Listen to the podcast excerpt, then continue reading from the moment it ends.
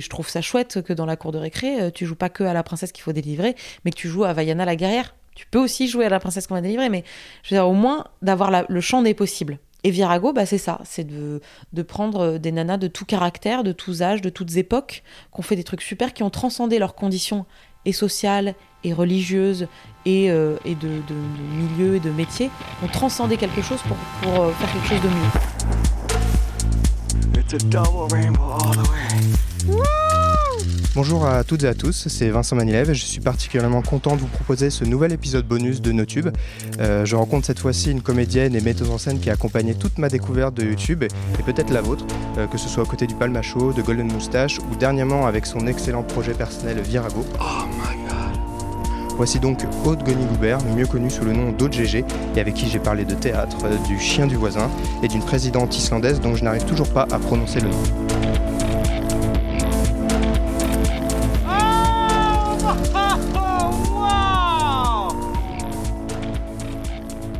Qui m'a beaucoup marqué, c'est que les, deux fois où j'ai pu te parler il y, a, quelques jours pour préparer l'interview, à chaque fois tu m'as dit fais attention, je suis très très bavarde. Euh, euh, et, en fait, tu avais l'air de, de, me mettre en garde, mais, euh, mais moi, je trouve ça très bien. Enfin, pour un, podcast, c'est parfait. Plus la personne parle, et plus elle, se livre, raconte des choses, etc. Donc, Non, mais c'est sûr, mais parfois je fais des longues phrases, je sais pas jusqu'où elles vont. Et puis je pense que les deux fois où tu m'as croisé, j'étais, je n'ai fait que répondre à des sollicitations où je m'auto-soule au bout d'un moment tellement j'ai l'impression de. Tu t'auto-soules Ouais, je fais que parler. À un moment donné, je. Je, je, m'entends en fait, tu sais, je m'extrais de mon corps, je m'entends et je me dis oh là là. là tu décroches et euh, tu dis il faut arrête. Voilà, arrête, tais-toi. Mais là c'est bien, j'ai évité de parler pendant deux jours avant de te voir. J'ai parlé à personne. Ah, mais justement, mais c'est-à-dire que tu as accumulé, tu as, des réserves. Comme ça, là, je peux parler euh, pendant quatre heures. c'est parfait, là, il y, a pile le, temps qu'il faut. Euh, il y a autre chose aussi qui m'avait marqué, c'est je me suis rendu compte il n'y a pas longtemps que tu as vraiment commencé très très très très jeune. Mm. À 5 ans, mm. euh, tu étais déjà euh, sur, euh, sur des grandes scènes en fait. Non, oui, alors oui, oui, à 5 ans j'ai commencé, mais bon, c'était pas, pas une carrière, on va dire que c'était une vocation à ce moment-là qui est née, mais oui, j'ai eu la chance de commencer à faire de la figuration dans les opéras à l'âge de 5 ans.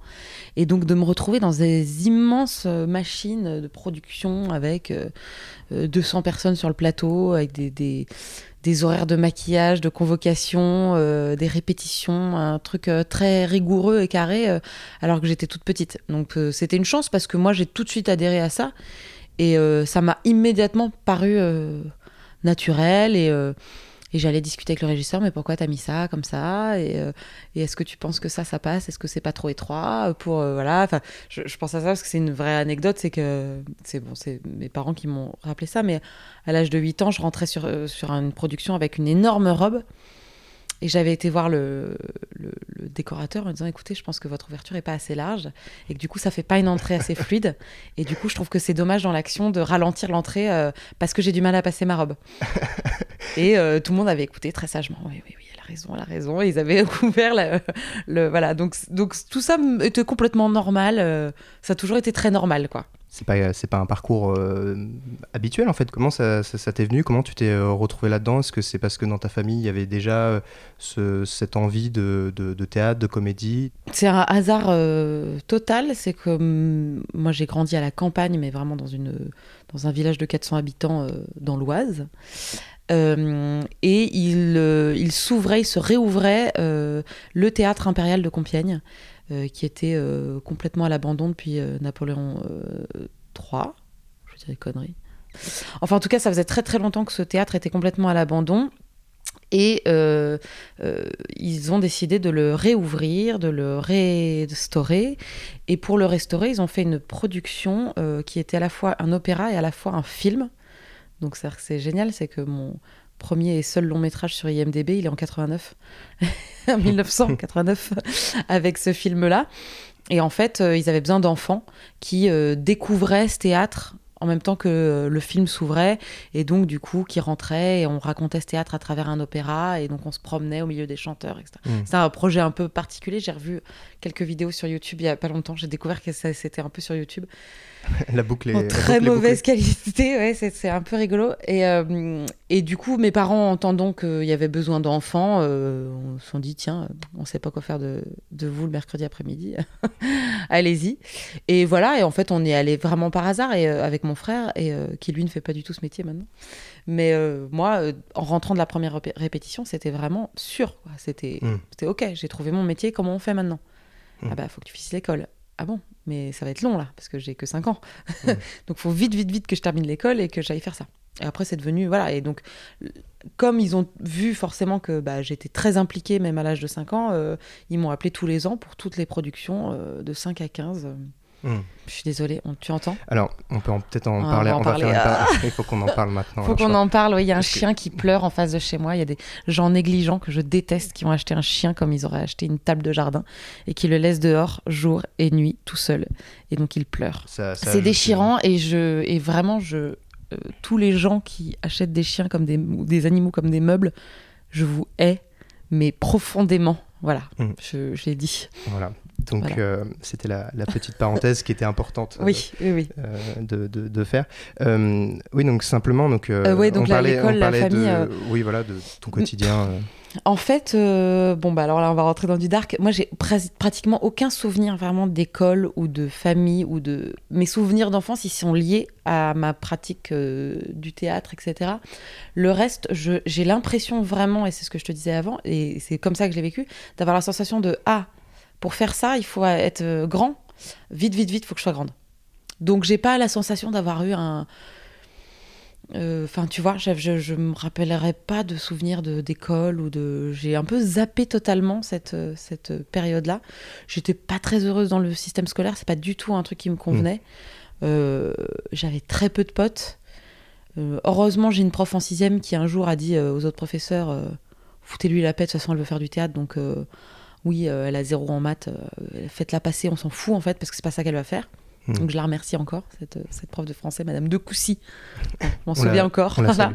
Euh, et, et, typiquement, heureusement que j'ai croisé sur mon chemin des profs comme ça qui m'ont qui m'ont laissé, qui m'ont laissé rapidement faire mes études. J'ai eu mon bac à 16 ans et, et c'était l'objectif en fait, c'était comme un truc de bon bah il faut en passer par là. Je vais mettre tout ça, je fais tout ça dans une petite besace très rapidement. Hop, après je la mettrai sur mon dos, j'aurai mon petit bagage pour aller faire autre chose et voilà. Ce qui fait que le jour où je pu euh, quitter ma campagne et arriver euh, à Paris et, commencer mon école de théâtre, j'ai commencé à, voilà, c'était c'était ma naissance en fait. Ton, ton, école de, théâtre, c'était le cours Florent Alors j'ai commencé par le cours Florent, comme toute bonne personne qui arrive de province et qui ne sait pas où se diriger. On te dit Ah, mais le cours Florent, c'est Francis Huster. Ce que j'allais dire, c'est, c'est euh, j'ai l'impression que c'est un peu euh, la grande, la grande école du, du, du théâtre. Et euh, je, voulais, je, voulais, simplement te demander ce que tu en avais pensé, ce que tu en avais gardé comme souvenir de, de, ce, de cette période. Bah, c'est un endroit qui est très critiquable dans le sens où il y a 2000 élèves euh, et, donc n'importe qui qui paye peut y entrer. Donc tu peux avoir à côté de toi euh, euh, des gens qui veulent juste être stars et faire de la télé-réalité, ou des gens qui veulent juste avoir confiance en eux et qui sont banquiers d'affaires, ou toi qui rêves de faire ce métier hyper sérieusement, qui en, qui en rêve la nuit, etc. Donc du coup il y a tout et n'importe quoi. Donc tu peux te retrouver avec des classes pas du tout motivées, avec des professeurs blasés, avec voilà. Moi j'étais à donf mais c'est-à-dire que je, tu pouvais faire un cours euh, trois fois par semaine. Et quand tu étais inscrit dans ce cours, tu pouvais prendre des classes parallèles, c'est-à-dire dire, bah, moi, je veux aussi m'inscrire à ce cours-là et à ce cours-là. Donc, moi, je faisais trois classes parallèles. Euh, donc, je faisais 72 euh, heures de cours par semaine. J'allais chez tous les professeurs et je pense, et c'est ce que je dis souvent quand on me demande des conseils pour les écoles de théâtre et ça, je dis pour moi, une école de théâtre, tu y trouves ce que tu y apportes mais comme d'ailleurs tout projet euh, culturel, quoi. C'est que tu y vas avec euh, ta motivation, ton envie, des projets, euh, des, la curiosité. Et eh ben, on va te renvoyer ça en fait. Moi, je, proposais, j'avais tous les jours cinq scènes à proposer aux professeurs avec des gens différents que j'allais piocher dans la salle. Tu veux faire une scène avec moi Tu veux faire une scène avec moi Donc, moi, j'ai adoré le cours Florent parce que mon prof de première année, j'ai joué avec lui dans sa troupe et c'était un super prof qui était quelqu'un qui m'a vraiment appris la technique, Euh, mes profs parallèles, c'était d'autres approches et donc c'était passionnant aussi de voir qu'on peut, qu'il n'y a pas une façon de faire du théâtre. Et mon prof de seconde année m'a permis d'entrer euh, comme assistante metteur en scène à la, Comédie Française. Et je suis restée que deux ans au, euh, au cours Florent. Hmm. Donc moi j'ai tout gagné là-bas. J'étais très heureuse. voilà. Après j'ai changé d'école parce qu'après que après la petite fille de province qui va au cours Florent parce qu'elle sait qu'il y a que ça. Euh, au bout de deux ans, tu te renseignes et j'ai trouvé une école qui me correspondait plus et euh, qui était beaucoup plus exigeante aussi sur le niveau et euh, là, qui a été aussi une super école, une super formation qui mmh. n'existe plus aujourd'hui. Tu, tu, disais, là on parle voilà, donc de, de cours Florent, d'une seconde école, tu viens de citer la, comédie française. Il faut rappeler que tu es arrivé très jeune, je crois, à la, fin, la comédie bah, française. Euh, en assistante metteur en scène, je suis rentrée à 17 ans. Voilà, à 17 ans. Et je suppose que en, termes d'âge, euh, il y avait beaucoup de, de, jeunes euh, de, ton âge bah, la comédie française, c'est une troupe, hein. il y a 60 acteurs et il faut tout de tous les rôles, hein. donc ça va de 20 à, 80 ans. Hein. Mmh. Donc il y a des jeunes. Après, il y a des jeunes dans tous les corps de métier. Je pense que pour le coup, j'ai dû battre un, petit record, surtout sur les assistants metteurs en scène. C'est vrai que c'était rare que ce soit des jeunes, mais moi, c'était un peu particulier. Je suis allée, enfin, je suis devenue assistante metteur en scène pour le tout premier spectacle pour enfants de l'histoire de la comédie française. C'est-à-dire que c'est la première fois qu'un spectacle jeune public se faisait au français. C'était Boulimiro de Fabrice Melchior, c'était en 2003. Et enfin, ça s'est joué en 2003. Et du coup, euh, euh, le metteur en scène trouvait ça intéressant d'avoir quelqu'un de très jeune pour l'assister, pour avoir un œil un peu plus euh, hmm. naïf sur la chose, on va dire. Hmm. Et toi, qu'est-ce que... Moi, j'avais déjà 35 ans, donc je n'étais pas du tout naïve en plus. non, mais qu'est-ce que, qu'est-ce que, hmm, en quoi ça consistait ton, ton rôle exactement, concrètement, euh, au quotidien avec le, metteur en scène? Disons qu'assistant metteur en scène, c'est vraiment euh, c'est un, un, métier euh, d'abnégation, hein, beaucoup. Moi, je suivais toutes les répétitions, je, je, je gardais tout dans un petit cahier, tout ce qui se passait, toutes les évolutions de la mise en scène. Tu, tu prends la brochure, c'est-à-dire que chaque déplacement est noté, corrigé. voilà, tu aides les acteurs à répéter leurs textes. Tu, en l'occurrence, moi sur ce spectacle, je cherchais aussi des décors, j'allais aussi chercher des costumes. Je, je j'organisais aussi les essayages. T'es là pour faire doublure lumière quand on fabrique les lumières du spectacle. Euh, t'es là pour réceptionner euh, tel, euh, tel bout de décor qu'il faut repeindre ou nettoyer. Enfin, voilà, j'étais un peu touche à tout parce que je le voulais aussi, parce que, parce que moi je me suis plongée corps et âme et dans ce spectacle et dans, ce, dans cette institution qui est incroyable parce que c'est c'est sublimissime cet endroit. Cet endroit, tu as tous les corps de métier à tous les étages. C'est-à-dire que tu as des, tu as des, fraiseuses, donc euh, des personnes qui, qui, font euh, l'école euh, ah l'école de fraises avec des fers spéciaux qui datent encore de l'époque.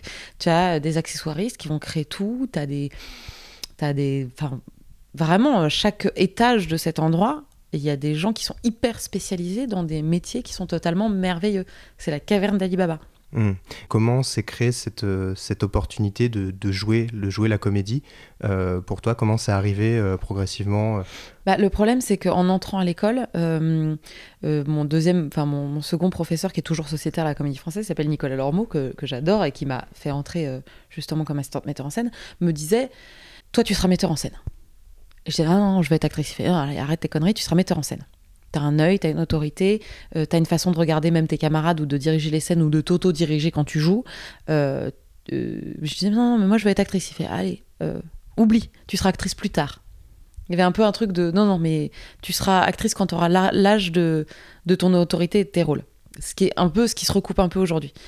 Et du coup, je me suis dit, bon, bon, bon, bah, je, je, je vais l'écouter parce que ça a été mon mentor dans ce métier, donc j'écoutais tout ce qu'il me disait. Donc j'ai commencé à faire à être assistante metteur en scène, puis à être metteur en scène, puis à faire mes propres mises en scène. Et puis à un moment donné, euh, je jouais toujours un peu en parallèle, mais il y, a un problème aussi, euh, je crois que c'est très français, hein, on t'appelle, euh, quand tu fais un métier, on t'appelle pas pour un autre métier. Quoi. Ça, c'est quand même assez cloisonné. Hein. Et avoir une double casquette, c'est... Double casquette, c'est compliqué, à moins mm. d'être vraiment une star dans tes deux métiers c'est difficile quoi de, de, faire deux choses différentes. On dit mais attends, tu fais. On, considère que si tu fais deux choses, c'est que tu fais tout un peu moins pas bien. Tu vois hmm, Tu répartis tes, tu, tu, tu disperses, voilà, tu te disperses, donc on, on, ne comprend pas ce que tu veux, on ne comprend pas ce que tu fais. Alors que non, euh, du coup, bah, du coup, j'ai fait ça beaucoup, et à un moment donné, je me suis un peu réveillée en me disant, mais c'est pas ça que je voulais faire à la base. Et puis en plus, il y a plein d'acteurs qui m'énervent parce que moi, je ferais pas ça comme ça et que, et que j'ai envie de sauter sur le plateau pour leur montrer comment je ferais. Et puis, euh, et puis, il a fallu que je freine. En fait, il a fallu que je commence à refuser des mises en scène pour qu'on me prenne encore comme actrice, en fait. Du coup, il a fallu que j'arrête d'être metteur en scène. Euh, ou alors parfois je le disais pas, ou alors parfois à l'époque je mettais au GG parce que c'était pas mon nom, et du coup euh, je, je, me cachais ou je pour faire de la mise en scène, mais mm, sans, sans, le, sans le dire quoi. C'est débile, hein, c'est stupide. Mais à un moment donné, j'ai senti que le jour où j'ai arrêté de faire des mises en scène, bah, on m'a réengagée comme actrice et que j'ai pu faire ma carrière d'actrice. Maintenant, je reviendrai sûrement à la mise en scène, euh, oui, volontiers, plus volontiers en tout cas. Qu'est-ce qui t'a permis, euh, comme ça, de, de, pouvoir euh, rejoindre le, chemin de la, de la comédie, de l'acting, etc.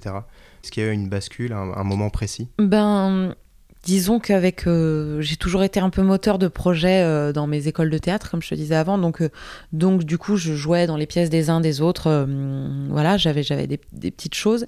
Et puis au dans ma deuxième école, euh, j'ai euh, rencontré Grégoire Ludig, euh, donc qui fait partie du Palmachot. Oui, Celui qui n'a pas les cheveux frisés. Voilà, c'est ça. ça. exactement. Voilà. Pour que les gens situent bien. Exactement. Et, et c'est vrai que notre amitié a été un peu fulgurante et très forte. Et de fait, il m'a proposé, il m'a dit, je fais des vidéos dans mon jardin. Est-ce que ça te dit de venir samedi dans le fin fond des Yvelines ça sera pas payé, on mangera un barbecue. Je dis ouais, et voilà. Flaubert, donc, qui est euh, auteur euh, pour euh, Golden Moustache notamment, et, enfin surtout à l'époque, t'as appelé. et c'est comme ça en fait que finalement t'as commencé à vraiment apparaître et à, mm. jouer, même à créer des vidéos chez, chez Golden Moustache. Est-ce que tu peux me, me, dire un petit peu comment tu as vécu cette expérience-là? Et on parlera de quelques sketchs en, particulier? Bah, En gros, il euh, y a eu un moment, donc j'ai j'ai euh, investi un peu cet univers du, du, web euh, à travers et de la télé, à travers le Palma Show, Pierre Cross, à travers plein de choses très différentes. Et puis j'en ai eu un peu marre à un moment donné, j'étais essoufflée. de par des choses que je voyais, que je découvrais de comportements, de gens, de ce métier, de plein de choses qui m'ont vraiment saoulée. Je me suis dit, bon, allez, euh, si c'est ça finalement ce métier, c'est pas du tout ce que je veux faire. Je me trompe en fait. Si les gens sont pas, euh, si les gens sont ni reconnaissants ni honnêtes, euh, enfin voilà, j'avais vu plein de choses se passer autour de moi. moi, j'avais un peu cette naïveté de penser que que tout, tout ça est un pays merveilleux et ça allait pas complètement en fait. À partir du moment où il y a du succès, où il y a de l'argent, où il y a, y a des choses qui mais comme dans tous les métiers, hein, qui, qui, qui, séparent les gens. Quoi. Donc bref, à un moment donné, je me suis dit, oh là là. Euh. et, euh, et j'ai voulu arrêter et je suis partie faire autre chose euh, un, petit, un tout petit moment à l'étranger. Et puis en revenant, je me suis dit, bon, allez, je vais... Qu'est-ce que je fais? Et j'étais vraiment à Roissy en train d'attendre mes bagages. Et ça, c'est vraiment, j'aurais toute ma vie cette image. C'est limite, tu sais, la meuf euh, en sarouel avec le, le, fichu sur la tête. J'ai changé de life, mes gars. Ça fait, ça fait un peu comédie française, le, le, moment. Euh, c'est ça. Où tu, vas être rattrapé au dernier moment. Et vraiment, j'attendais mes bagages et je me suis dit, bon, alors il faudrait peut-être que je, que je reprenne des études, que je me. Que je me... Oui, parce que bon, je ne l'ai pas dit, mais j'ai fait des études quand même en parallèle de mes écoles de théâtre parce que j'aimais bien être suroccupée. Du coup, je me suis dit, ah bah tiens, je pourrais. Euh, reprendre. Euh, j'ai fait un master, je me dis je pourrais faire un truc après, j'en sais rien, ou, devenir prof, ou m'occuper, parce que j'ai beaucoup, beaucoup, beaucoup donné de cours de théâtre parallèlement euh, à toutes les populations. Aussi bien à des gens euh, vieux et très riches qu'à des enfants tout petits, qu'à des jeunes en difficulté, qu'à des délinquants. J'ai donné des cours de théâtre à tous les genres de population. Tu as même créé une association Ouais, j'avais créé une association qui, qui n'existe plus, qui a muté, mais mais effectivement, je donnais des cours en Seine-Saint-Denis. Enfin voilà, j'ai donné beaucoup de cours de théâtre et j'adorais ça. Donc je me suis dit bon, eh ben, peut-être que euh, être prof, je sais pas. Et puis euh, et puis voilà, il y a Flaubert qui m'a appelé. Mais comme moi j'étais, comme je te dis, euh, pas tellement au fait d'internet et tout ça, Flaubert m'appelle en me disant bonjour, je suis Flaubert, je fais partie de Golden Moustache. je t'ai vu jouer, je sais ce que tu fais. Est-ce que ça te dirait de venir jouer dans un de mes dans un de mes sketchs? Et j'ai dit bah oui, oui, volontiers. Et puis on m'a dit, euh, ben, le même jour, il y a Adrien Méniel qui tourne un sketch et il voudrait aussi que tu joues dedans. J'ai ok, super, mais je ne savais pas qui étaient ces gens. Je suis arrivée pour la première fois de ma vie sur un plateau où vraiment je connaissais personne. Je, sortais encore de troupe, tu vois. Euh, Palma c'était une troupe, je connaissais tout le monde. Là, j'arrive hyper intimidée sur un plateau où je connais personne, où ces gens ont l'air complètement très professionnels et complètement euh, méga hype du web. je disais waouh, euh, et j'ai joué pour les deux. Puis après, on m'a proposé de rester en fait. Donc, euh, du coup, je m'y suis installée un petit moment.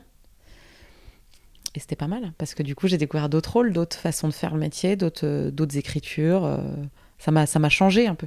Toi, qu'est-ce qui te plaisait le, le plus C'était dans ces sketchs-là, qu'est-ce que tu as préféré faire bah, euh, Quel aspect de la comédie et de, de l'interprétation t'as... Ce qui était génial, euh, ce, qui est, enfin, ce qui était génial chez Golden Moustache, c'est que tous ces auteurs étaient, euh, enfin, je, parle de ça au passé parce que l'équipe a changé aujourd'hui, donc on n'est plus, voilà, c'est plus les mêmes, etc. Mais ces auteurs-là, à ce moment-là, en tout cas, étaient, avaient chacun un univers très très fort, très marqué et ultra différents les uns des autres. Donc du coup, tu pouvais, et en tant qu'actrice, bah, c'était génial d'être appelée par l'un ou par l'autre, et de ça, ou enfin par les uns ou les autres, euh, parce que j'ai aussi joué pour Lucien Men, pour des gens qui, euh, qui n'avaient pas du tout les mêmes euh, centres d'intérêt, sujets, façon d'écrire, façon de réaliser. Donc du coup, c'était formidable parce que même quand c'était de la pure comédie, bah, c'était pas déjà ce que j'avais fait avant. Donc, donc tout était un peu un souffle nouveau, tout était un peu très enthousiasmant.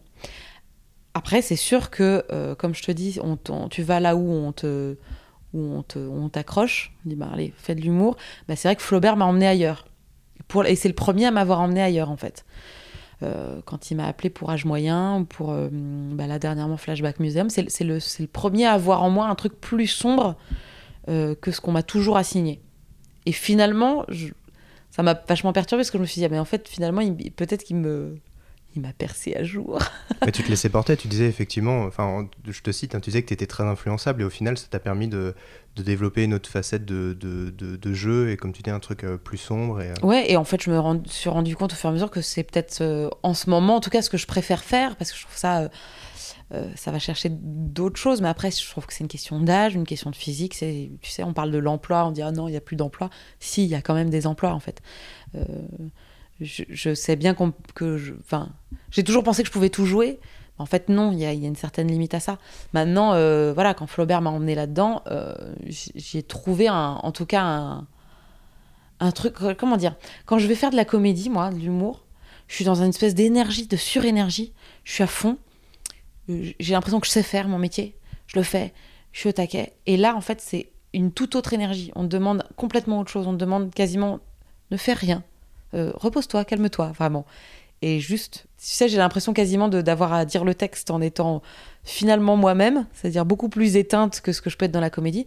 Et du coup, c'est un peu reposant. Et en même temps, c'est un peu. Euh, c'est vertigineux parce que quand tu fais de la comédie, tu, tu vois, là, c'est le moment où je, où je fais des phrases trop longues. on en parlait au début. Mais, mais c'est vertigineux parce qu'en fait, la comédie, il y a un truc de technique où, bon, je sais où je veux aller, je sais comment y aller un truc plus dramatique, tu sais où tu veux aller, tu sais pas exactement par quels endroits tu vas passer, c'est une autre énergie, c'est un autre moteur et c'est beaucoup plus sinueux. Et c'est vrai que voilà, c'est la chance aussi euh, d'être passé par Golden euh, qui, euh, te permet d'explorer toutes sortes de registres et, qui, et où t'es pas obligé, malgré que tu sois sur Internet, t'es pas obligé de faire de la vanne. Donc il y, a un sketch, euh, enfin un sketch, un, peu, un court métrage que, que, tu as fait qui s'appelle Amour propre. Mm. Pour le raconter un petit peu, donc c'est mm. une femme qui, euh, dans son quotidien, reçoit des remarques qui euh, lui font changer le regard qu'elle a sur elle-même. Mhm. Euh, donc, euh, c'est un moment, son copain qui lui dit T'es lourde, bah, elle, elle se, on, la voit d'un plan à l'autre transformée avec 20 kilos en plus. elle n'a pas les yeux en face des trous, celle-là. Donc, bah, le plan suivant. raconte pas tout, raconte pas tout, raconte pas tout. non, mais je, voulais, que tu m'en parles un petit peu. C'est en... complètement biographique ce truc. Enfin, c'est vraiment. Je pense que c'est pas mal de vieillir parce que plus tu vieillis, plus tu acceptes d'être vulnérable. Et, euh, et, euh, et euh, j'ai l'impression que quand tu es jeune, tu es obligé de montrer que tu es au top, que tu es génial, qu'en toutes circonstances tout va bien. C'est la, société aujourd'hui, c'est un, un, peu ça, faut faire du running, faut voilà. en permanence avoir des, des chiffres mesurés. et puis être, être sociable, être sympa, sortir, machin. Et, et moi, je me reconnais, en fait, je me reconnais de moins en moins là-dedans. C'est-à-dire que j'aime bien être tranquille, j'aime bien, voilà. Et je suis pas forcément toujours très à l'aise en groupe. très vite, je peux me sentir c'est l'image que j'emploie toujours, mais très vite, je peux me sentir comme une grosse mouche mmh. dans un groupe et me sentir d'un coup euh, idiote ou bête ou moche. Ou... Et j'ai l'impression moi-même physiquement de me transformer, de me, ratatiner, de me aplatir. Euh. Et je me suis dit, bah tiens, euh, ça, serait le... ça serait le début de quelque chose. Et au, et au début, ça partait d'une blague de me dire, tiens, bah, j'aimerais bien faire un sketch où je suis en mouche. Bon, voilà, c'est jamais s'arrêter sur la première idée. Hein. Du point de vue euh, technique, etc. Voilà, ça, ça, devient compliqué. Mais euh, et en fait, je me suis dit, ben, je vais juste parler de ça, en fait, parler de cette sensation de, de, de quand t'es quand t'es pas exactement euh, au bon endroit et que et que la moindre remarque peut te faire vaciller.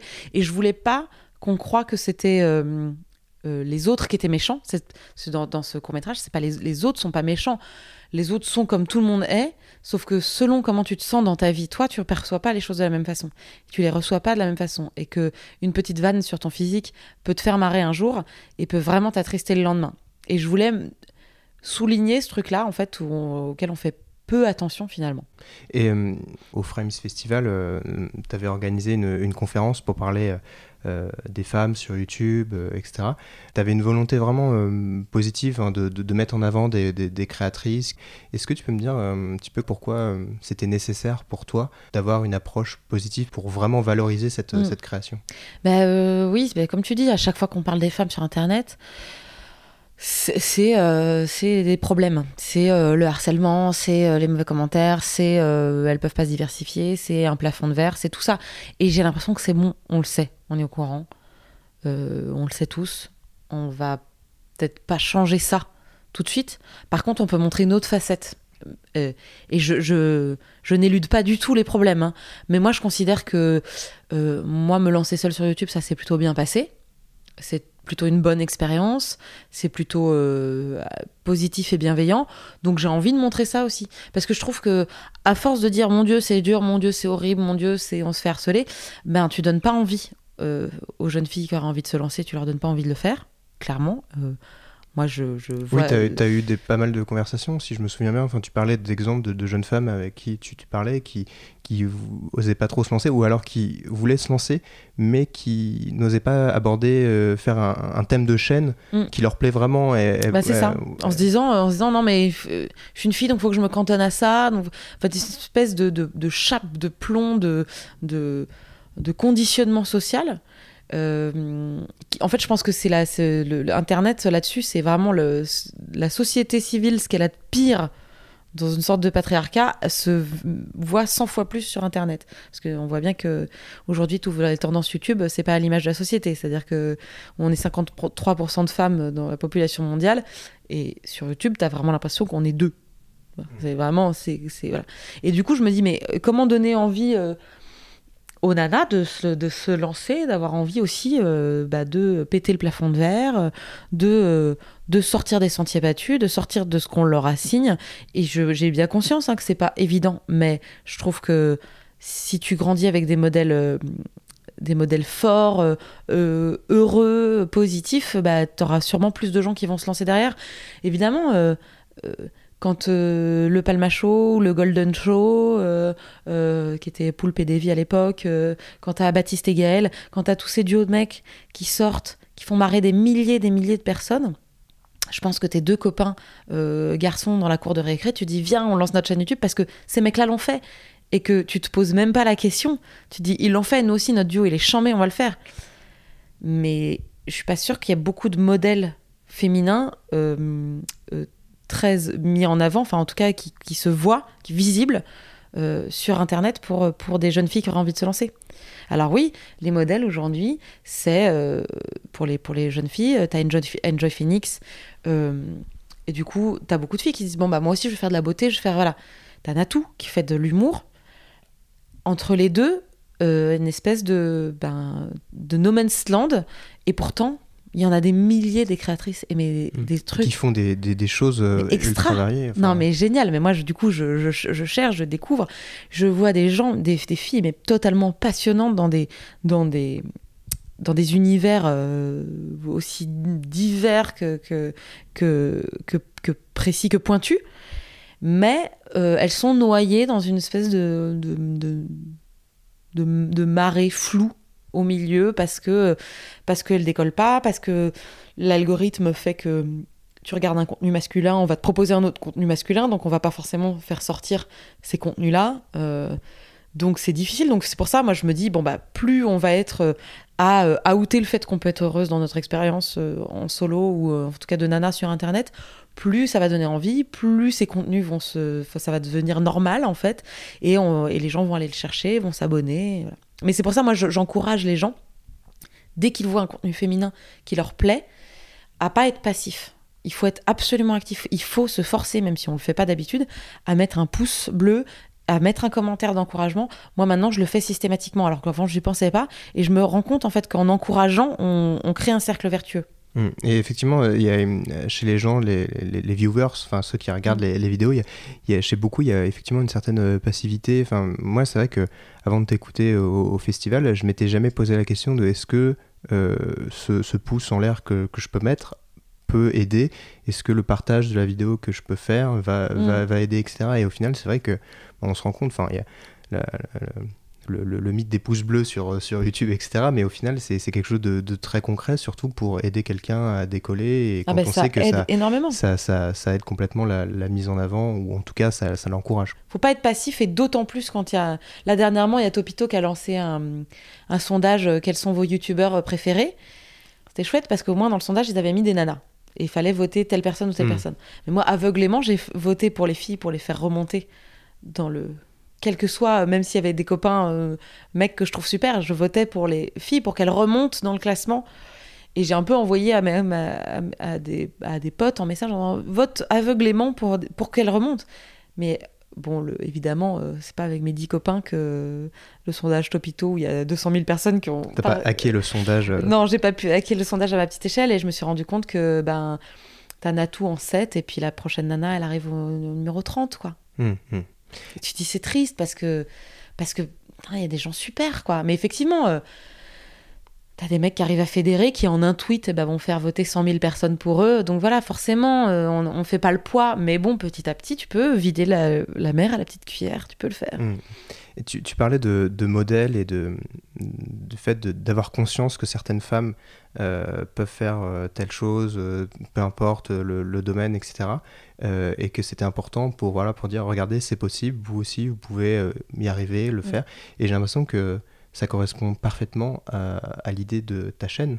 Euh, enfin, en tout cas, du concept que tu as lancé sur, sur ta chaîne euh, YouTube, euh, donc, qui s'appelle Virago. Peut-être simplement, tu peux définir un peu ce que c'est une Virago parce que si je me souviens bien, il y a, il y a deux sens. Il y a un, sens archaïque qui est plus intéressant au final. Une virago, en fait, c'est un terme péjoratif pour désigner une, une, femme qui se comporte comme un homme, qui aurait les manières, des manières masculines, et, et donc c'est péjoratif. Donc moi, je me suis déjà à, quel moment être une femme, c'est devenu. Enfin, être un homme, c'est une insulte. Et puis à quel moment. Euh, euh, être. En fait, euh, ça veut dire quoi se conduire comme un homme? Est-ce que ça veut dire. Prendre la parole librement en public, avoir du pouvoir et s'exprimer en spécialiste surtout, bah, très bien, ok, moi je veux bien être une virago. Euh, et en fait, en cherchant la définition archaïque du terme, je me suis rendu compte que ça s'est transformé bizarrement en définition péjorative, mais à la base, c'était une héroïne, une guerrière, une femme forte et courageuse. J'ai dit, bah merde, si être fort et courageux, au final, c'est être un homme et que c'est pas bien pour une femme d'être un homme, euh, bah, on a un problème. Donc du coup, j'ai appelé, euh, j'ai appelé ma chaîne comme ça et enfin mon, programme. Et effectivement, euh, je pense que je tourne en rond sur mes, sur, mes marottes, hein, mais, euh, mais effectivement, c'est la même idée, c'est de construire, de montrer euh, qu'il y a des modèles, qu'on peut avoir des modèles féminins, qu'il y a des femmes qui ont fait des choses extraordinaires et qu'en fait tout est possible. Je pense pas avoir grandi avec des modèles féminins. j'ai pas l'impression en tout cas, je sais que j'ai vu Vaiana il y a pas longtemps et, euh, bah, et, elle a un gros type musclé à côté d'elle, mais elle a pas besoin de lui pour faire des trucs, quoi. Et je, et je trouve que j'étais là, waouh, mais je sais pas si quand j'aurais, si j'avais vu ça quand j'étais petite fille, j'aurais trouvé ça génial, quoi. Et, euh, et je trouve ça chouette que dans la cour de récré, euh, tu joues pas que à la princesse qu'il faut délivrer, mais que tu joues à Vaiana la guerrière. Tu peux aussi jouer à la princesse qu'on va délivrer, mais je veux dire, au moins d'avoir le champ des possibles, ouvrir le champ des possibles.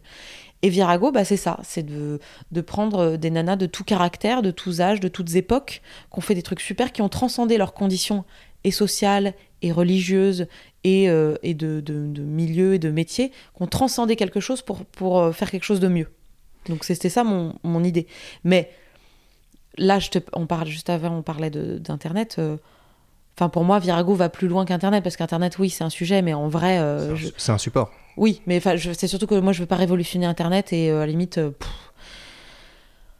je cherchais pas à lutter contre les tendances YouTube. Et puis quelque oui. part, je m'en fous. Enfin, tu vois. Mm. Moi, par contre, si, euh, si une vidéo Virago euh, peut donner à une, euh, à une petite fille l'envie d'être, de devenir patronne de presse ou écrivaine ou, ou astronaute, je dis bah, ouais, j'en mets. Dans, donc dans les, les, vidéos, donc chaque, chaque vidéo qui dure un peu moins de 3 minutes, simplement pour expliquer un peu le, le concept. Donc il y a toi qui euh, parle de, du, du, personnage et en, en arrière-plan, il y a euh, la, la, la, femme euh, célèbre dont, dont, tu parles. Et, enfin, qui sont pas célèbres en général. Hein. Oui, justement. oui, justement. voilà, justement, c'est ce que, j'y venais parce que donc j'ai dû no noter son, son nom. Mm -hmm. donc la, la, première présidente élue dans le monde qui est islandaise. Vigdis Finnbogadóttir. Bah tu, tu, le prononces beaucoup mieux que, que moi. je l'avais noté. Je, J'ai rendu service. voilà, j'avais presque la phonétique, le phonétique à côté.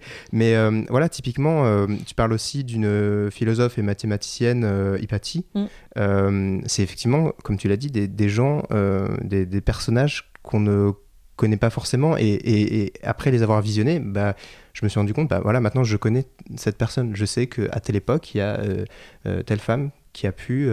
Euh, faire cette chose-là. Euh, bah, t'es mon et... meilleur spectateur. Non, non, mais, non, non, mais ce que je veux dire, c'est pas du tout pour, pour, pour flatter gratuitement, mais c'est que euh, peut-être inconsciemment, bah, ça inscrit euh, euh, l'idée dans, dans l'esprit du, du, du, spectateur. Et, et, je me demandais par rapport à ça si, si toi-même tu avais eu des, des, des, des retours ou, ou, ou, à quel point ça avait impacté le, le, le, public qui, a, qui, a regardé, qui regardait ces vidéos, parce qu'on pourrait se dire aussi il faut que ça touche des, des, des, jeunes femmes, mais il faut que ça touche aussi des, hommes. Euh, bah, c'est l'avantage que j'ai, hein, c'est que là, je suis à 50-50 euh, d'audience, mm. hommes-femmes sur ma chaîne. Donc c'est vraiment... Enfin, ça, c'est une de mes plus grandes victoires, quoi. Je trouve ça chambé de me dire qu'on est à 50-50. Et ce qui est marrant, c'est que sur l'impact, c'est soit que des gens qui me disent comme toi, genre, bah, c'est génial, en fait, je savais pas que cette nana existait, qu'elle avait fait ça, et je trouve ça fou, et je pensais, ou je pensais que c'était un homme qui avait inventé ça, enfin, voilà. Et euh, à la fois, et c'est ça la magie de YouTube, c'est que tu as des super spécialistes qui font Mais bien évidemment, en plus, il y a cette biographie passionnante qui est sortie en 1989 sur cette personne. Donc il y a des gens en plus qui sont eux-mêmes des, des, ressources, qui sont des puits de, de savoir euh, qui, qui alimentent ces choses-là. Mmh. Donc c'est génial. Il y a même une j'ai une prof de français qui a, qui a, qui a, qui a utilisé les vidéos euh, dans sa classe de première, en fait, euh, pour, pour faire bosser les élèves sur ces personnages-là, pour qu'ils aillent faire des recherches, euh, mmh. qu'ils aillent creuser plus loin. Bah, je trouve ça super. Et là, le problème, c'est que si j'avais les moyens de faire Virago à, à, la hauteur de ce que je veux faire, mais enfin, j'ai un petit fichier Excel, il y a 200, j'ai 200 nanas mmh, que mmh. personne ne connaît, qui sont juste prêtes à émerger dans mes vidéos. Il faut juste que que je puisse avoir les moyens de le faire, mais, euh, mmh. mais euh, j'en ai plein en fait. Parce que là, on a l'impression que c'est, euh, oh, tu as dégoté 5-6 perles. Non, non, non, vraiment, j'en ai plein. Mmh, mmh. Donc j'aimerais bien que, que bah, quand, j'aurai, réussi à faire 200 épisodes, ça devienne normal aussi. On se dise pas, waouh, mais cette femme, mais il y a une femme qui a fait un truc incroyable. Non, en fait, elles ont toutes. C'est les femmes font des choses voilà, incroyables. Voilà, et font toutes des trucs incroyables. juste, je, vous, je vous raconte des histoires comme on raconte l'histoire de Charlemagne et de, tu parlais de, chercheurs et de profs, et, euh, c'est une question qui est très importante dans le milieu, euh, on va dire, voilà, de la vulgarisation sur, sur YouTube. C'est euh, voilà, le, les, sources, le travail, l'exactitude de ce qu'on raconte. Euh, comment, toi, tu t'es assuré que tout ce que tu disais, les, les, phrases, les informations, étaient, étaient correctes, etc. Parce que euh, effectivement, euh, surtout que, voilà, a priori, tu n'as pas de formation d'historienne non, dans, dans, dans, ce domaine-là. Euh, donc, j'ai je... du mal à lire les chiffres romains sur les siècles, tu sais. Moi, je... ben, en fait, je travaille avec un auteur, on est deux sur le projet, et c'est du un travail de longue haleine d'écriture, en fait. C'est-à-dire qu'un texte, il, il, il il passe par euh, 100 couches d'écriture, de, de, réécriture, de recherche, de voilà on lit beaucoup, on amasse des infos, on, on, a, une, on a une médiathèque qui s'est associée au projet pour nous mmh. commander les livres quand, mmh. euh, quand on a besoin. Euh, donc du coup, on se tape des biographies entières, euh, on va recouper des sources, on... Voilà, on fait le travail de recherche, mais pas que sur Internet, parce que moi, j'ai pas toujours confiance. Et, et, on recoupe, on recoupe, on recoupe. L'avantage, c'est que l'avantage aussi d'Internet, c'est que tu trouves des articles de gens très pointus ou des thèses de gens. Donc tu peux aller piocher chez, chez ces gens-là. Et puis après, tu fais une chronique de 3 minutes, donc tu peux pas non plus rentrer dans des détails. Euh, c'est-à-dire qu'évidemment, hein, si tu me demandes de, de dérouler euh, les thèses philosophiques d'Hypatie, je vais avoir du mal. Mmh. Je peux te dire globalement le concept, et donc je vais pas prendre trop de risques euh, en, allant dans le, dans le fin fond de, des théories, ou même en, mathématiques et de ce qu'elle a, de ce qu'elle a démontré. Mais, mais c'est vachement important pour moi d'être dans une réalité historique sans concession à la vérité. Quoi. Et donc là, c'est-à-dire que dans, dans, les semaines, euh, les, les, mois qui viennent, tu vas te concentrer euh, sur, euh, sur Virago je vais continuer à tourner, mais, je recherche activement une façon de, rentrer dans une économie viable. Hein. On va pas se mentir, c'est-à-dire que j'adore faire ça. Moi, je pourrais continuer comme ça longtemps, mais ça me, pose un problème éthique d'amener mon, de, mobiliser une équipe à chaque fois sans les payer, en fait, tout simplement, parce tu je pense que les gens se rendent pas compte, en fait, quand ils regardent euh, des vidéos, ils se disent bon bah voilà, on regarde des vidéos, c'est du contenu, euh, ils, râlent parce qu'il y a de la pub, mais en fait, euh, c'est pas la pub qui paye tout le boulot qu'il y a derrière, donc donc je trouve ça cool qu'ils aient un salaire. Donc je vais, ça va être ma recherche active, ça va être de trouver le moyen de financer le bousin. Voilà. Après, maintenant, s'il y a un gentil donateur qui veut mettre directement 50 000 euros sur Tipeee, euh, c'est super, ça va pouvoir faire plein d'épisodes. Et encore non, parce que du coup, j'ai. Ah non, c'est bon, j'ai enlevé. Parce que dans les contreparties, j'avais mis que j'épousais euh, la personne qui mettait 50 000 personnes. Et qu'on m'a dit, fais attention parce que quelqu'un peut vraiment mettre 50 000 euros. Et moi, je le crois pas. Mais du coup, j'ai fait, bon, bah, je vais peut-être enlever ça alors, parce que sinon, je vais avoir des problèmes. Euh. Oui, on m'a déjà raconté que quelqu'un avait mis 700 euros une fois sur, sur un Tipeee, il me semble, et en mmh. contrepartie, c'était je prends un verre avec vous. Et euh, ça a été très compliqué parce qu'au final, euh, ça paraît surréaliste que quelqu'un mette 700 ah euros. Bah oui, oui, c'est surréaliste. il faut, enfin, c'est un engagement en fait. Et ah c'est vrai que sur Tipeee, on a l'impression que c'est un peu une contrepartie sous forme de blague, mais euh, au final. Mais non, mais moi j'avais mis plein de trucs comme ça, genre waouh, t'as mis 1000 ah, euros. Attention, je viens chez toi, je te fais à bouffer. Enfin, j'avais mis ça au début parce que je, commençais à construire. et vraiment, des gens m'ont regardé en disant, mais tu sais qu'il y a des gens qui peuvent mettre 1000 euros. Et moi, je le crois pas. Elle n'est pas ouverte la page, mais je, n'y crois. Pour moi, c'est impossible.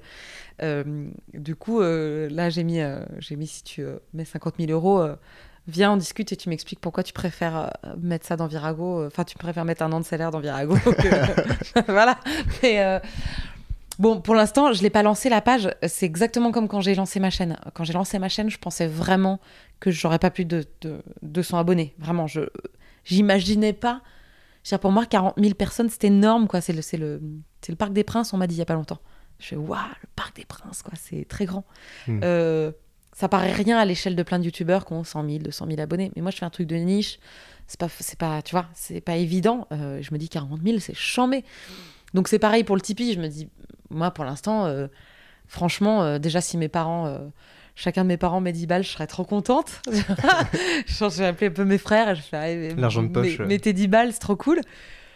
Voilà, je lance ça un peu voilà, comme une bouteille à la mer en, ne comptant pas dessus, on verra. Puis et puis s'il y a quelques. Chaque, en tout cas, je sais très bien que chaque euro qu'il y aura dessus, euh, vraiment, je le bénirai. Quoi. Hmm. Est-ce que le, les planches, le, le théâtre, euh, cette ambiance-là, euh, tu penses euh, encore beaucoup, je suppose? Ah, bah, et est-ce que euh, tu as quelque chose qui, qui se dessine par rapport à ça ou même une envie tout simplement Alors la mise en scène c'est pas prévu parce que parce que j'ai des dans mes cartons des mises en scène très particulières que je veux faire depuis très longtemps hmm. qui sont pour moi des, des espèces d'objectifs de vie de mettre en scène telle pièce et je le ferai que le jour où j'aurai vraiment la liberté euh, qui passe malheureusement par l'argent, hein, l'argent, la liberté et le casting que je veux dans le théâtre, euh, dans un théâtre euh, bien et de. En fait, je j'ai l'impression de plus avoir l'âge de faire les choses à l'arrache et j'ai pas envie en fait de faire les choses à l'arrache. Donc je ferai ces mises en scène là quand j'aurai le confort pour les faire. Bon, donc ça c'est de côté. Jouer, oui, bah ça, oui, jouer. j'étais encore l'année dernière, j'étais sur les planches, j'ai joué un, un, magnifique spectacle de Goldoni avec six anciens sociétaires de la comédie française sur scène. où j'avais un super rôle, enfin une expérience, on était 11 comédiens, on a joué dans un magnifique théâtre, on a joué six soirs par semaine pendant deux mois et demi, enfin c'était merveilleux. donc j'ai eu la chance de faire ça l'année dernière. Là, j'ai pas de projet pour le moment, mais j'espère. Après, c'est toujours le problème, c'est que c'est des circuits quand tu fais de la vidéo, on t'appelle pas pour le théâtre. Quand tu fais du théâtre, on t'appelle pas pour. Enfin, moi, j'ai beaucoup de, copains de, de, qui jouent au théâtre tout le temps et qui me disent Et je rêverais de tourner euh, comme tu tournes. Et je dis bah, Enfin, voilà, on n'est jamais, euh, jamais pleinement satisfait, sinon on ferait pas ce métier. Mmh. Euh, voilà. Mais oui, oui, moi, j'adorerais retourner au théâtre, c'est sûr. Merci beaucoup d'avoir pris le temps de répondre à, mes questions et merci pour le thé. Ah, que vous avez peut-être entendu, de temps en temps. on te retrouve donc bientôt ou même déjà quand vous écouterez ce podcast ah sur la chaîne euh, Virago. Et, euh, et, puis bon courage et euh, en espérant voir encore beaucoup de, de vidéos sur, sur ces femmes dont on parle peu mais qui ont fait beaucoup de choses. Merci Vincent. Merci.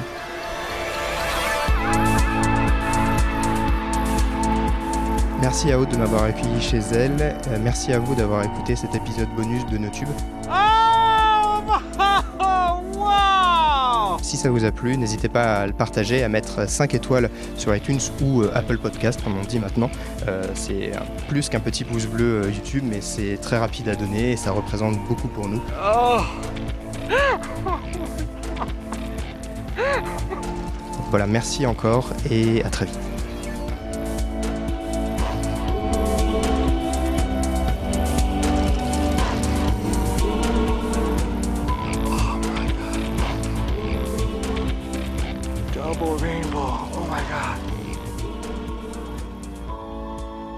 Alors si vous êtes euh, toujours avec nous, euh, je vous en remercie. Euh, c'est rare les gens qui restent jusqu'à la fin, jusqu'à ce que... Ils ont bien du courage. si vous êtes là, vous êtes vraiment, vous êtes bizarre. Mais merci beaucoup en tout cas. je voulais faire un, un rapide bonus euh, avec Aude. Euh, simplement, voilà, euh, je vais te poser des, des, des, questions et à chaque fois, tu vas donner une, réponse et une recommandation en fait. bah, voilà, je me redresse parce que du coup, j'ai l'impression que je vais participer à un quiz. Non, non, mais il n'y a, pas, a pas de cadeau surprise, il n'y a pas de prix à la fin, je suis désolé. je peux mais c'est l'amour du jeu, tu sais. Moi, c'est pas pour les cadeaux, c'est pour l'amour du jeu. Puis je vais pas m'engager sur des contreparties. une vidéo sur YouTube que tu aimes.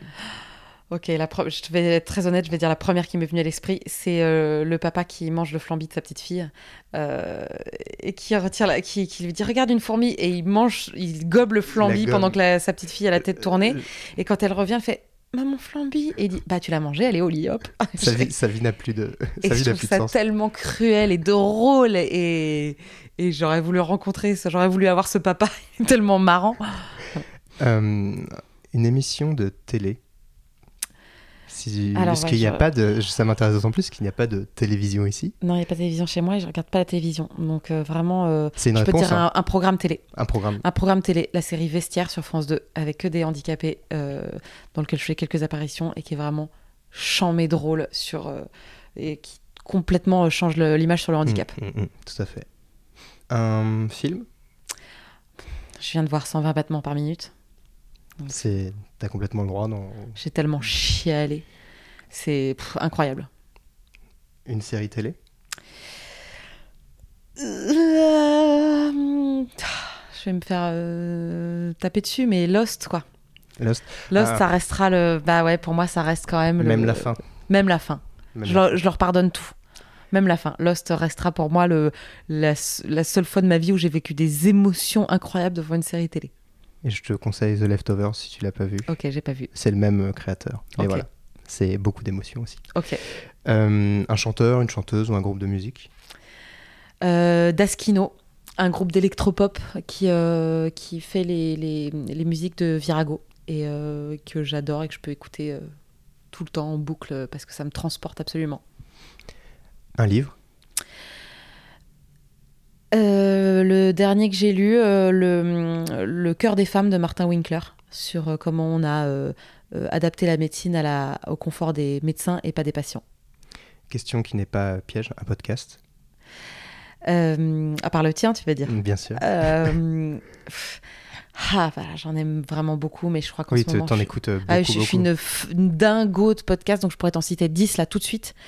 Et si je t'en cite un, transfert qu'on aime. Que j'aime beaucoup, qui est vraiment euh, qui est, qui est ad- totalement addictif. Euh, un site internet N'importe quel genre d'information, de... Euh, hum, bah, je vais piquer un truc. de- bah, ouais, je vais piquer un truc à Marina Rollman qu'elle a dit dans une interview, mais du coup depuis je l'ai découvert. Ça s'appelle Seriously et c'est un site où quand on tape des mots clés, ça nous donne des arguments pour contrer. euh, le- Enfin, pour- ça donne des arguments en fait pour euh, euh, alimenter un débat. Ça va beaucoup me servir. Je vais, Bah, voilà. je vais, aller, je vais aller voir. Euh, une application, ton téléphone, dont tu pourrais pas te passer. Instagram. Instagram. Ah ouais, sans hésiter. Euh, un mode de transport. Le cheval. Le cheval. Ah ouais. C'est pratique euh, C'est en milieu urbain. c'est pas pratique en milieu urbain, mais on n'a pas forcément dit un transport en ville. Un- c'est vrai. Je, pense, tu pour- sais, moi je viens de la campagne, donc je pour- pense aux gens qui sont dans pour la les campagne. prochains euh, invités de ce, ce podcast, je préciserai en milieu urbain et je ferai une deuxième Alors, question En milieu campagne. urbain, euh, le, le scooter. Le scooter. Mm. Euh, un restaurant ou un type de, de nourriture que, Le restaurant Le Ripailleur. euh, Le qui- ripailleur. Le Ripailleur, qui est à Saint-Ouen. Et c'est euh, l'ancien c'est le, le- l'ancien sous-chef de la Tour d'Argent qui a monté son resto et qui fait de la, de la, vraiment de la gastronomie à des prix raisonnables. Et c'est extraordinaire. Et comme je ne cuisine pas et que c'est vraiment en bas de chez moi, j'y vais neuf fois par semaine. C'est noté, le ripailleur à Saint-Ouen. Si vous voulez me croiser au dîner? Une question un peu particulière. Une... Est-ce que tu as une passion honteuse ou un, un truc dont tu parles pas forcément euh, en- à des soirées honteuse euh, à apparaître dans le crottin de cheval en permanence. euh. Enfin, je veux dire, non, mais ah, c'est une... ah oui, attends. c'est- au second, enfin, c'est pas au premier ça, degré. peut, ça peut être second degré. Mais euh, non, non, honte- euh, honteuse. Attends, je- forcément j'en ai, mais là ça me vient pas parce que je suis en mode, tu sais, je suis en mode interview, donc je suis en mode contrôle, donc je dois pas lâcher cette Puis- partie de mon cerveau. Puis je regarde les livres qu'il y a autour de nous, c'est que des livres euh, cool. euh, Enfin, je vois, ouais, il y vois, a pas grand chose de honteux. L'arabe du futur. euh, voilà, Ouais. vois, c'est vraiment que des trucs cool. Donc, effectivement, je. Non, j'ai pas de passion honteuse, vraiment. je- par contre, l'équitation est vraiment ma passion absolue. Très bien. Et une dernière question, puisqu'on en a beaucoup parlé. Est-ce qu'il y a une pièce de théâtre que tu recommandes qui est jouée en ce moment ou pas forcément Enfin, une. Vraiment une pièce de théâtre. Qui te, qui te tient à cœur. Attends, je me concentre. Je, pour, pour vous décrire rapidement, euh, Aude se concentre vraiment. J'ai honte de pas avoir un truc qui me vient, qui me vienne directement, parce que le problème, le problème des choses qui me viennent sont des choses qui sont trop connues et qui n'ont pas besoin de soutien. non, attends. Mais t'es pas obligé d'a- d'avoir à soutenir le. ouais, mais si, si, on a toujours besoin de soutenir. Euh, une pièce de. Attends. Ah, tu couperas. Attends. Dix, Ça, c'est le dix minutes piège. plus tard. Ouais, ouais, attends. Attends. Je suis grave. C'est parce que la saison théâtrale n'a pas encore démarré pour moi, tu vois. Je, je vais, je vais m'y mettre là. Attends. Euh, ouais, mais je sais même pas si ça se joue. Non, j'ai que des trucs. Je sais pas si ça se joue en fait. Mais c'est pas grave si ça se joue pas. C'est pas grave si ça se joue pas. Alors, une pièce qui m'a vraiment très, très, très fort marquée, euh, c'est les, les Cavaliers. Euh, Ah. Ouais, non, mais ça n'a rien à voir pour le. Ouais, alors putain, je suis vraiment Non, non, pleine d'obsession. Non, non, mais les. les Non, non, mais en plus, en plus, si tu veux, sur le papier, euh, c'est euh, sur une course de chevaux euh, en Afghanistan il y a longtemps, tu vois. Donc c'est vraiment sur le papier, c'est chelou. Et en fait, ce- c'est une révélation. C'est-à-dire, c'est ces trois comédiens sur scène qui font tout, bruitage, jeu, etc. Donc tu as l'impression vraiment d'assister à des courses de chevaux dans le désert en Afghanistan, alors que juste ils font avec les mains, la bouche. voilà, ça c'est assez incroyable. Ah, ça y est, bah du coup Non. maintenant j'ai plein d'idées. Non, trop tard. J'ai dit ça, mais. La, la prochaine fois. Si tu veux, je les mettrai en description ici. euh, on fera une liste, le, le top. Non, mais il y euh, a tellement de choses. Allez au théâtre. Allez au théâtre, c'est moins cher que le cinéma maintenant. C'est vrai. À la Oui. comédie française, il y a des tarifs super À 4 intéressants. euros. 4 euros. Donc Voilà. euh, vraiment, euh, arrêtez de croire que c'est euh, c'est pour euh, les gens euh, euh, qui sont vieux avec des cheveux blancs et qui ont plein de sous. Ce n'est pas vrai. C'est moins cher que le cinéma. Surtout si vous avez moins de 26 ans à Paris, le théâtre ne vaut rien. Merci beaucoup. C'était un très beau message Merci. de fin. T'as vu, j'étais un peu militante à la fin. Oui, oui, elle, serrait le point. ouais, voilà, ouais. J'étais un peu voilà. engagée. Merci. Merci beaucoup et à bientôt.